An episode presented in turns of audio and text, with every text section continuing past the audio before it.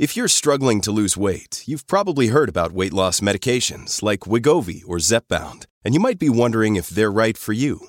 Meet PlushCare, a leading telehealth provider with doctors who are there for you day and night to partner with you in your weight loss journey. If you qualify, they can safely prescribe you medication from the comfort of your own home. To get started, visit plushcare.com slash weight loss. That's plushcare.com slash weight loss. plushcare.com slash weight loss. We are. We. are. We are cultivate. Cultivate. Cultivate. Cultivate. Cultivate. Cultivate. We are cultivate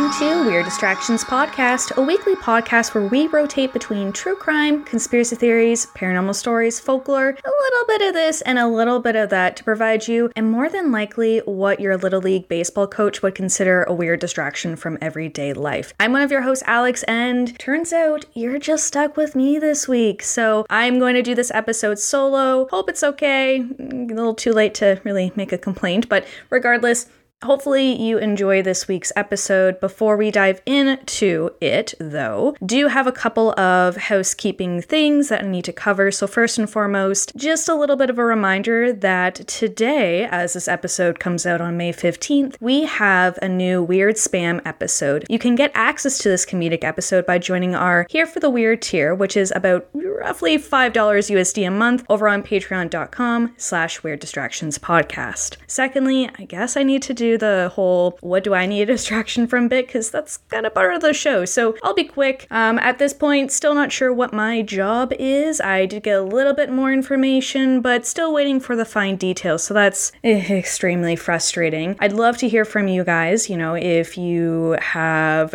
a need for a distraction, let us know in the comments for today's episode over on our social media pages on Instagram, Facebook, and Twitter. Now, think it's time to get into it. When it comes to the prohibition of alcohol in the United States, many of us outsiders looking in may be curious as to the ins and outs as of why it took place, who was responsible for it taking place, and why prohibition was eventually scrapped. However, has anyone looked or thought about it through a conspiracy theory lens? There are some out there who believe that during the prohibition in the US, and maybe even before, the government was actually poisoning alcohol and making citizens sick on purpose. Some even think that the poisoned booze was uh, even responsible for killing folks. But is this true, or was this just another made up conspiracy theory? This week, we'll be discussing the history surrounding prohibition of alcohol in the United States, along with the truths and the myths behind it. As always, due to coarse language and adult themes discussed, listener discretion is advised.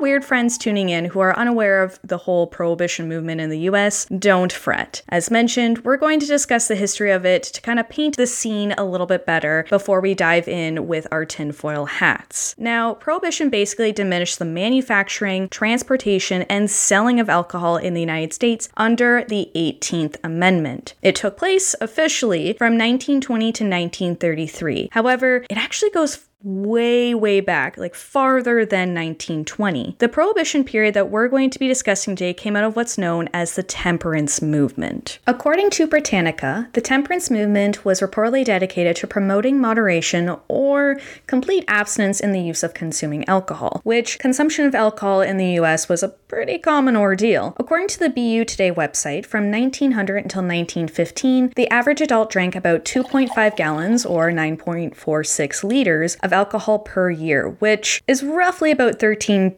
standard drinks per week. These numbers were not something that the members of the temperance movement were proud of. They allegedly felt that alcohol was sinful and problematic, and that those that were drinking alcohol needed to be shown a different way, a better way of life in their eyes, away from the booze. This thinking style wasn't new to the 1900s. The temperance movement reportedly dates back to around the early 1800s, where abstinence pledges allegedly were brought into churches, and the first temperance organization would be founded in in 1808. This organization, located in Saratoga, New York, was just the tip of the slow melting iceberg, which would eventually begin seeping all across America. By 1833, there were up to 6,000 local temperance societies across several states. Now that numbers were growing, it was time to loop the law into the mix to really see some changes. In 1838, the state of Massachusetts passed a law which apparently prohibited the sales of strong liquor in less than 15 gallon or 55 liter quantities. However, this law passing was repealed two years later. The state of Maine perhaps decided to take the torch from Massachusetts, and in 1846, they reportedly passed a prohibition law themselves. Many other states seemingly followed behind Maine during the Civil War, which was once again from 1861 to 1865. Now, some listening may be wondering who exactly was behind the temperance movement? One member I want to shine a light on is a woman by the name of Carrie Nation. Carrie Nation, born Caroline Amelia Nation, or Carrie A. Nation, was born on November 25th, 1846, and can best be described as one of the loudest members when it comes to the temperance movement. But you might be wondering, why was Carrie against alcohol? Reports point that this may be due to her first husband, Charles Gloyd, who reportedly died an early death due to alcoholism. However, accounts kind of vary. Other reports claim that Charles didn't die due alcoholism whilst married to Carrie, but rather the two eventually divorced due to his alcoholism and potential potential domestic abuse. Regardless the specific reason, Carrie seemingly despised alcohol and what it stood for, and what it did to people. Which, to be fair, is a normal response to something that had such a negative impact on her life. This negative impact by alcohol evidently led Carrie to starting a local branch of the Women's Christian Temperance Union, or the WCTU, along with campaigning for the enforcement of Kansas's ban on the sale of liquor. According to the history website, the WCTU was founded by women, quote, concerned about the problems alcohol was causing their families and society. Their ideologies at the time were based off of the fact that women lacked many of the same rights as men and the potential scary reality that their lives would face if ruined by their husbands drinking too much. With this in mind, and to stress this again, Carrie took her fight against alcohol seriously. Carrie would reportedly sing to patrons outside of bars and saloons, mostly, I'm assuming,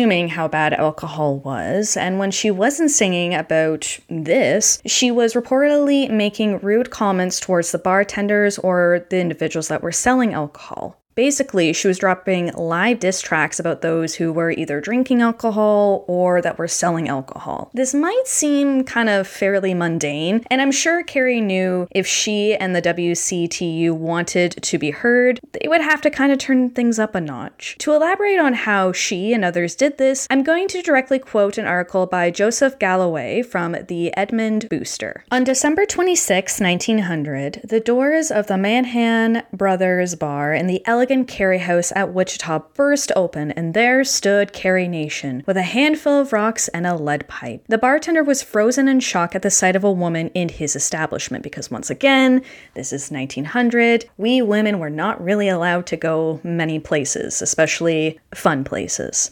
Back to the quote Carrie stepped up to the hand carved cherry wood bar and fired a salvo of rocks at the huge mirror. According to this report, among others, Carrie then proceeded to rip up a framed oil painting before using a hatchet or a lead pipe, some accounts vary, to bust up some of the bottles behind the bar. Basically, she went in and she went full frontal to let it known that she was not impressed with his establishment and that she was definitely not interested in buying a shot or a round for the bar. As far as my understanding, this wasn't an isolated incident. Some reports claim she was arrested more than 30 times for similar incidents at different saloons. Carrie eventually received the nickname Hatchet Granny because she reportedly would trash these saloons using a small hatchet that she carried with her, which I'm not gonna lie, that's pretty badass. Being referred to as Hatchet Granny, like that's something that I mean, hopefully I could live up to that level, but alas, my name's also not Carrie A Nation. So I feel like it kind of comes with the territory. Anyways, Carrie is a prime example as to how strong the WCTU felt against abolishing alcohol, along with others supporting the temperance movement. They didn't want it in their homes, they didn't want it in their shops, they didn't want it anywhere, which I think is a good time to shift gears and actually discuss what we're here to discuss, being prohibition. With perseverance and persistence from those a part of the temperance movement, such as Carrie A. Nation, the 18th Amendment would be presented, passed, and put into effect on January 17, 1920. Once again, no one could manufacture, sell, or transport booze once enacted. Prohibition actually was reportedly seemingly, at first, having a positive effect on the country. According to the YouTube video by Bailey Sarian for the Dark History podcast, police were given these big old bounties to crack down on bars that were operating illegally, which in the beginning was, of course, happening frequently. As time passed, though, alcohol related arrests and incarceration rates reportedly began to dwindle down. Referencing again from the YouTube video by Bailey Sarian for the Dark History podcast, apparently one jail in Chicago actually closed down due to low inmate population, which has been connected to being association with prohibition. Alcohol consumption was also reportedly dropped down to at least 30% within Prohibition's first year of enactment. To those that pushed for Prohibition, such as the WCTU and other temperance movement groups alike, this probably seemed like a big ol' win. However, the Battle of Booze had really just begun. According to the history website, Prohibition had become a bit of a headache to actually enforce in the 1920s. And listeners are probably asking, well, why was it a headache? For starters, the prohibition law had made the manufacturing of alcohol illegal. Manufacturing, as Bailey points out in her YouTube video, is the production of something in large quantities with the intention to sell. But this didn't actually necessarily include the people making alcohol from themselves, thus creating a legal loophole. And I, I don't think I need to explain why legal loopholes are headaches, kind of seems self explanatory. The 18th Amendment also didn't necessarily state that people couldn't drink alcohol either under prohibition, which, once again, a legal loophole. These loopholes became a benefit for folks who were previously profiting off of making and selling alcohol, and for those that simply who just wanted to drink it. Because once these loopholes were realized, folks began simply adapting to the situation situation being thrusted onto them, which leads us to the sneaky links of prohibition. Practices like bootlegging or rum running became more of a common practice during prohibition. Now, you might be wondering, What's the difference between bootleggers and rum runners? Bootleggers were reportedly making their own alcohol from any resource they could access, basically a DIY project for alcohol, while rum runners were basically getting alcohol from all over the place and transporting it to wherever they needed to. Alcohol could be purchased from Canada or Mexico and then brought back to the be supplied to those purchasing from the rum runners or to really whoever. Now, back to the DIY aspect of prohibition though, because this is kind of interesting. Drinks like moonshine and bathtub gin were were becoming a more common creation within the homes of Americans. Moonshine is known to be a high proof, usually around the 8% alcohol volume mark, and is reportedly called as such as it was commonly made at nighttime to avoid any detection from the law. Bathtub gin was reportedly made by mixing cheap grain alcohol with water, along with flavors like juniper berry juice or glycerin, according to Wikipedia. Honestly, the thought of bathtub gin or moonshine hurts my throat and soul just talking about it because both of them sound potent. Like, I think I need to take a Tums or a Gravol as we talk about this because, oof, I don't know how people could stomach it. On top of rum runners, moonshine, and everything in between, we also saw the creation of speakeasies. Speakeasies were these secret bars where people could go and drink their booze without the law down their throats. Speakeasies could really be anywhere. They could be in your neighbor's basement, a secret library room, or anything really secretive and big enough for groups of folks to kind of gather and drink in privacy. Even though there was this new law set out trying to diminish alcohol use, it really only promoted more creativity for Americans who refused to follow suit. And things definitely got more creative during this time. Now, I know I had mentioned that alcohol related crimes had gone down in some areas, but where there is a decline in one area, there's usually a rise somewhere else at some point. Think of it kind of like a seesaw. If one end is down, another is up, and vice versa. This is where the gangs come in. And no, I'm not referencing what you call you and your three friends when you're drunk on the weekend over on Instagram. Hi, that that is me. Gangs across the nation would start getting involved with this underground alcohol scene taking place during Prohibition. This basically allowed for non gang related folks involved to get a sense of security or business from the gangs. One notorious gang member associated with the history of Prohibition is that of Al Capone. Now, most people may know who Al Capone was, but for others that don't, don't worry. I'm going to give a little bit of a quick background on him. Alphonse Gabriel Capone, aka Al Capone, aka Scarface, was born on January 17th of 1899, aka he was a fellow Capricorn like myself. Unlike me, though, Al would eventually become one of the most well known Chicago Italian American gang members of all time. By the time Al Capone was in his 20s, he was associated with the Chicago Outfit, aka the Chicago Mob, among other names, which is an all Italian American organized crime group based in Chicago, Illinois. The Chicago Outfit is part of the larger Italian American Mafia and is originally from Southside Chicago, according according to Wikipedia. Needless to say, Al was kind of a big deal, involved with other big deals at the time. Fast forwarding back to Prohibition, or rewinding back to Prohibition, whichever way you decide to go, it's been reported that gang members like Al reportedly earned upwards of 60 to 100 million annually off of Prohibition. This mass income from Prohibition supposedly came out of deals such as protection for those making and selling the alcohol, providing security for speakeasies, and pay off any suspicious cops or politicians, basically making sure that they look the other way, according to a history article by Dave Roos. Needless to say, gang members like Al were really profiting on the prohibition. Now, although this may seem potentially harmless, for the government, aka the ones not making as much bank as the gang members, was causing a little bit of a stir. Basically, people were making money illegally in the eyes of the government, and the government wanted in. I mean, it's it's that capitalism greed that we have all come to love and learn, and actually, we don't love it. We kind of despise it. But regardless, the government wanted in on this money. Now, how is it that the government could actually get in on this money? How could they stop people from buying, selling, and drinking alcohol when there's already a law out there? As the old cliche saying goes, desperate times call for desperate measures. And desperate is what I imagine the American government felt like during this time. They were missing out on millions of dollars and kind of probably felt like they didn't have any control on what was going on behind closed doors. Now, as mentioned in the beginning, people began whispering that those dying due to alcohol were actually being poisoned by the government. Basically, they thought that the government had put out bad batches of alcohol to poison those partaking in illegal activities, kind of a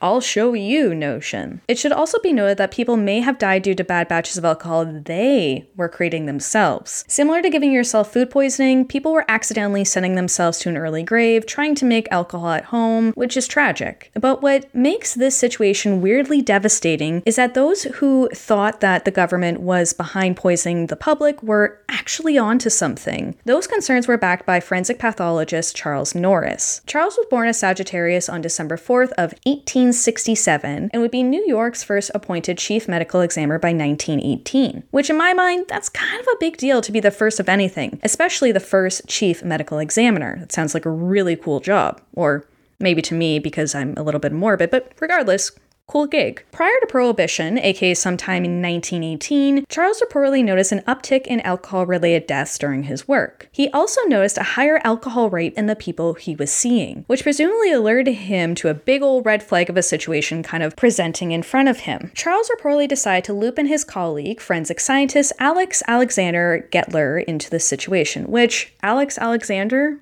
I mean, I must I, I, know Alex is a great name, but you gotta say it twice, I guess? I don't know. Regardless, Alex and Charles basically discovered, as Bailey Sarian put in her YouTube video, that every alcohol related death in New York City was due to the alcohol being poisoned. the more that the two looked into the situation, the more they found. For example, some of the alcohol being consumed was reportedly mixed with chemicals such as cyanide, arsenic, and lead. I don't think a podcaster needs to tell you this, but those are things you don't want in your drinks. Those are things you don't mix your drinks with. You know, Dr. Pepper, sure. Coca Cola, uh huh. Orange juice? Why not? But no cyanide, no arsenic, and no lead. With all of this information at hand, the men reportedly try and reach out to the government and even the manufacturers to show them that you know, there were concerns. There is literal poison in the alcohol. It's been documented that apparently no one listened. I can imagine if it was anything like how it is today, the government was like, oh, mm-hmm, there's poison there. Yeah, well, um, we're trying to build a new road, so we've got other plans. Maybe come back in about two weeks, right? The men were basically told, um, oh, that's cute. Okay, goodbye. We don't want to hear it right now. But by 1919, things changed. It should be noted that some forms of alcohol were still available for purchasing and manufacturing in 1920 and during Prohibition in general. These types of alcohols included prescription alcohols and industrial grade alcohols. So, for example, in terms of industrial grade, the kind of alcohol that you mix with, you know, paint and floor thinners. So, sometime in 1919, Charles and Alex discovered that the government had alcohol manufacturers participating in some funky business when it came to alcohol. According to the JSTOR Daily article by Tara Isabella Burton, 30th U.S. President Calvin Coolidge and his administration were actually encouraging manufacturers to practice what's called denaturing. Denaturing, according to the Science Direct website, refers to alcohol products adulterated with toxic and or bad tasting additives, for example, methanol, benzene, pyridine, castor oil, gasoline, and many, many more. Now, the reason behind doing this was so that the manufacturing companies could avoid paying a liquor tax, which basically, if the alcohol content was too high, they would denature the alcohol so it would lower the content, which means they didn't have to pay the tax. Not only that, but as mentioned before, if all of these different chemicals were being added to alcohol and that alcohol product that came out of this denaturing made its way to the public, it would actually deter people from drinking because not gonna lie, adding those kind of chemicals probably wouldn't taste good to your drink. So, if your drink doesn't taste good, you're more than likely not going to drink it again. Which, personal note, for example, I don't like Jägermeister. I've tried it, I don't like it, and now I actively avoid it. Kind of similar, but not really, because at least I know with Jägermeister there isn't any chemicals, even though in my opinion it tastes like there's chemicals in it. But okay, now we're now we're getting a little bit off track. So basically, in my mind, it sounds like the government were trying to create kind of a tax break for the presumed wealthy. And then on top of that, they were adding these nasty additives to perhaps deter people from drinking. But unsuspected drinkers wouldn't know what they were drinking until it was kind of too late. So Charles and Alex stumbled upon this through their investigations, but once again, when they went to the US government and said, hey, uh, something's not right, they were basically ignored. Some listening might be wondering, well, why is the government not listening? I mean, this is a huge concern. People are getting sick, they're dying. Not only that, but it just kind of seems morally wrong to ignore the deaths of people, especially their own citizens. According to the JSTOR Daily article by Tara Isabella Burton, Charles knew exactly why him and Alex were basically being ignored by the government. In a direct quote from that article, Quote Norris reveals how New York of the 1920s viewed certain populations as disposable. By entering the sphere of immorality, alcoholics, in the eyes of the Coolidge administration, forfeited their right to life. It's telling that, even in death, there are two rules one related to respectable drunks and one for the degenerates. End quote. Basically, in the eyes of the government, if people didn't want to get sick and die from the tamper booze, then don't drink it. But it was hard for folks who were wanting to drink to determine whether the booze booze they had purchased was good or not. Not only that, but it seems as though the government was really focusing on how the problem was more or less one for the middle to lower class folks as opposed to the elite or the wealthy in America. Those that weren't a part of the elite or wealthy were really the only ones seemingly getting the denatured alcohol. This group of folks, primarily working class individuals, were accessing their tampered booze from rum runners and bootleggers who somehow were getting their hands on the denatured deadly drinks. It's not clear how specifically the denatured alcohol got into the public pool, but once it did, it was bad news bats all around. It may even be fair to speculate that perhaps some rum runners knew what they were selling, but they were selling it despite knowing to make a profit. Capitalism really is a murderer disguised as humanity, and prohibition really makes this clear. By the summer of 1926, aka during the sixth year of prohibition, things were poorly getting out of hand in terms of the underground booze scene in America. And of course, the government was now getting a little bit worried. According to Bailey Sarian's YouTube video, there was reportedly a rumor that the government wanted to make it nearly impossible for the filtration of the poison out of the alcohol to happen. This reportedly may have led to alcohol being made with chemicals like kerosene, benzene, and pyridine, aka more nasty stuff you shouldn't drink. These toxic chemicals were being added to the mix because they are apparently impossible to filter out, as mentioned. Now, for those listening and wondering, okay, so now we have this new concoction of booze, what would happen if ingested? Well, people could expect hallucinations, stomach pains, and even death. And I'm not using death as a euphemism for a hangover, we're talking about actual cold, going six feet under kind of death. So, this apparent new mixture comes out in the summer of 1926, or at least it's being noticed in the summer of 1926. But now we actually have to focus our attention to Christmas Eve of 1926. So grab your coats, get warm, because it's about to get real cold up in here. Our story begins at the Bellevue Hospital located in the Manhattan neighborhood of New York City, New York. Apparently, there were some intoxicated folks in the hospital that evening, mostly suffering from injuries related to falling. To further paint the scene, I'm going to directly quote Bailey Sarian's YouTube video on what happens next. Quote, all of a sudden, a scared looking man with a bright red face came stumbling into the emergency room, screaming, Help me, help me, please! Santa Claus is chasing me and he has a baseball bat. Now, to those listening, you're probably thinking what I first thought when I heard this, which was, what the hell is this person talking about? There was, in fact, no sign of the Jolly Christmas icon behind this unnamed patient. Before staff could inform the man of this, he reportedly fell over, fell into a coma, and died at the hospital. This wasn't the only weird event that took place that evening for hospital staff. Within a few hours of that previously mentioned man coming in, more people were coming into the hospital. These people were claiming to see strange visual hallucinations, which to them were real, but before long they would topple over and pass away, just like the first guy. All of these people had something else in common. They were all reportedly intoxicated, so much so that the hospital reportedly began smelling similar to a distillery. There was a reported grand total of 60 people that had entered the hospital, reporting hallucinations, with some luckily not dying, but rather reportedly suffering from permanent blindness from suspected alcohol poisoning. Eight of the 60 patients that had come into the Bellevue Hospital reportedly passed away on Christmas Eve due to this, and then on New Year's Day, apparently there would be another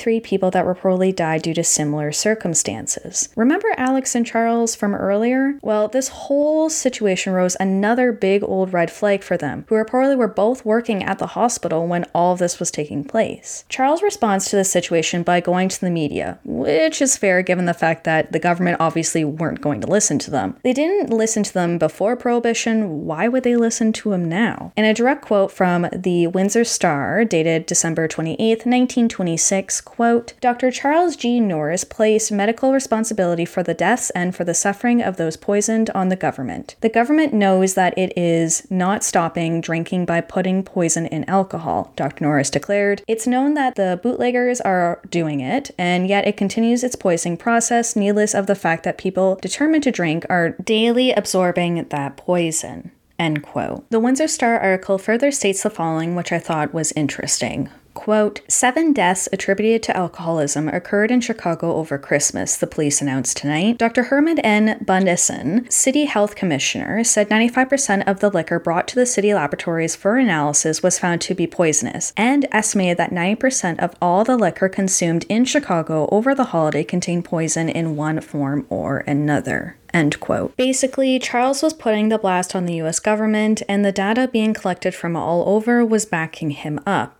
Alex and Charles then reportedly released a list of every individual who was affected by the poison alcohol. Out of these people, 1,200 people either got ill or became blind due to the tampered alcohol, with 400 of those people dying. From my understanding of the resources I used today, every person allegedly that was on that list apparently was part of the working class, which was noted as the biggest group of people being let down by the failed law of prohibition. People from all over the country began requesting the appeal of the 18th Amendment and for Prohibition to come to an end. According to the history website, in early 1933, Congress adopted a resolution proposing a 21st Amendment to the Constitution that would repeal the 18th. The 21st Amendment was ratified on December 5th, 1933, ending Prohibition. In that same year as well, they also made a law removing the adding of chemicals such as arsenic to alcohol. For those curious folks wondering, did the government actually ever admit to poisoning alcohol? Apparently, they would in 1927, but their argument was that if people weren't illegally buying alcohol to drink, then they wouldn't have, you know, got ill and died. So, once again, another loophole. The attention of the nation seemed to shift to other big news at the time, such as increased gang and gun violence, illnesses, wars, and more. So eventually, the whole the US government is poisoning its own citizens news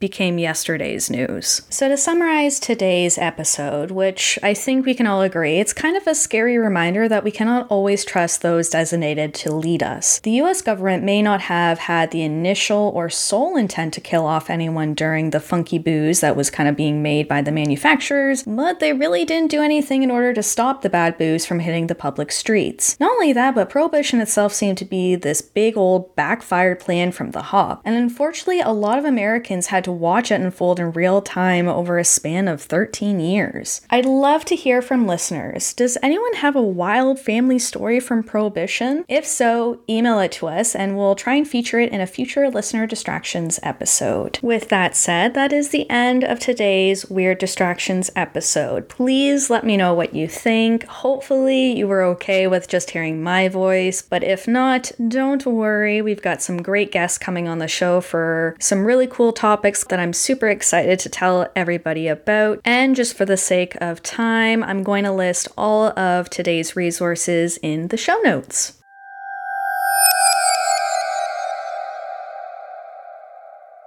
If you've enjoyed today's Weird Distractions episode, consider telling your friends, family, coworkers, or really anyone else who will listen about the show. You can tell them to find us on Apple Podcasts, Spotify, Google Podcasts, Good Pods, Podchaser, and many more. If you're listening on Apple Podcasts or Good Pods, please consider leaving a rating or review. On Spotify, you can also leave us a five star rating as well. This helps get more attention to our weird little show, and you can do this kind of support for free. Another way to support the show for free and to make sure you never never miss an update is to follow us on our social media platforms. We're over on Instagram, Twitter, Facebook, and TikTok. If you're wanting more weird distractions and want to support the show for a little bit of money, consider joining one of our two tiers over on Patreon. Both tiers currently get early access, ad-free episodes, and monthly bonus episodes. You can find out more by going to patreon.com slash weird distractions podcast. Shout out to our current patrons, Tom, Bailey, Angela, John, Alicia, Lynn, Sissy, Shadow, Courtney, and Cheryl. We love you and appreciate your support. If you're not able to sign up for our Patreon but still want to support the show, not a problem. You can definitely support the show financially and get yourself something over on Redbubble. You can find some of our merch designs available on sweaters, notebooks, t shirts, and much more. Just head on over to Redbubble's website and look up Weird Distractions Podcast. You can also make a one time donation to the show over on Buy Me a Coffee, which you can find that link in our social media media bios. Lastly, we love to hear from our listeners. We're always collecting your weird tales of true crime, paranormal encounters, and well, anything that really made you think,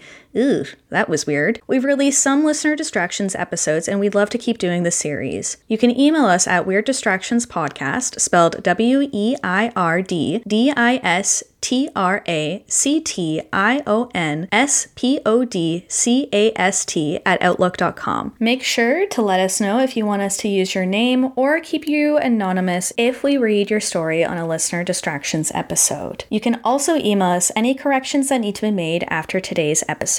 As always, if you need a distraction, we got you. Bye.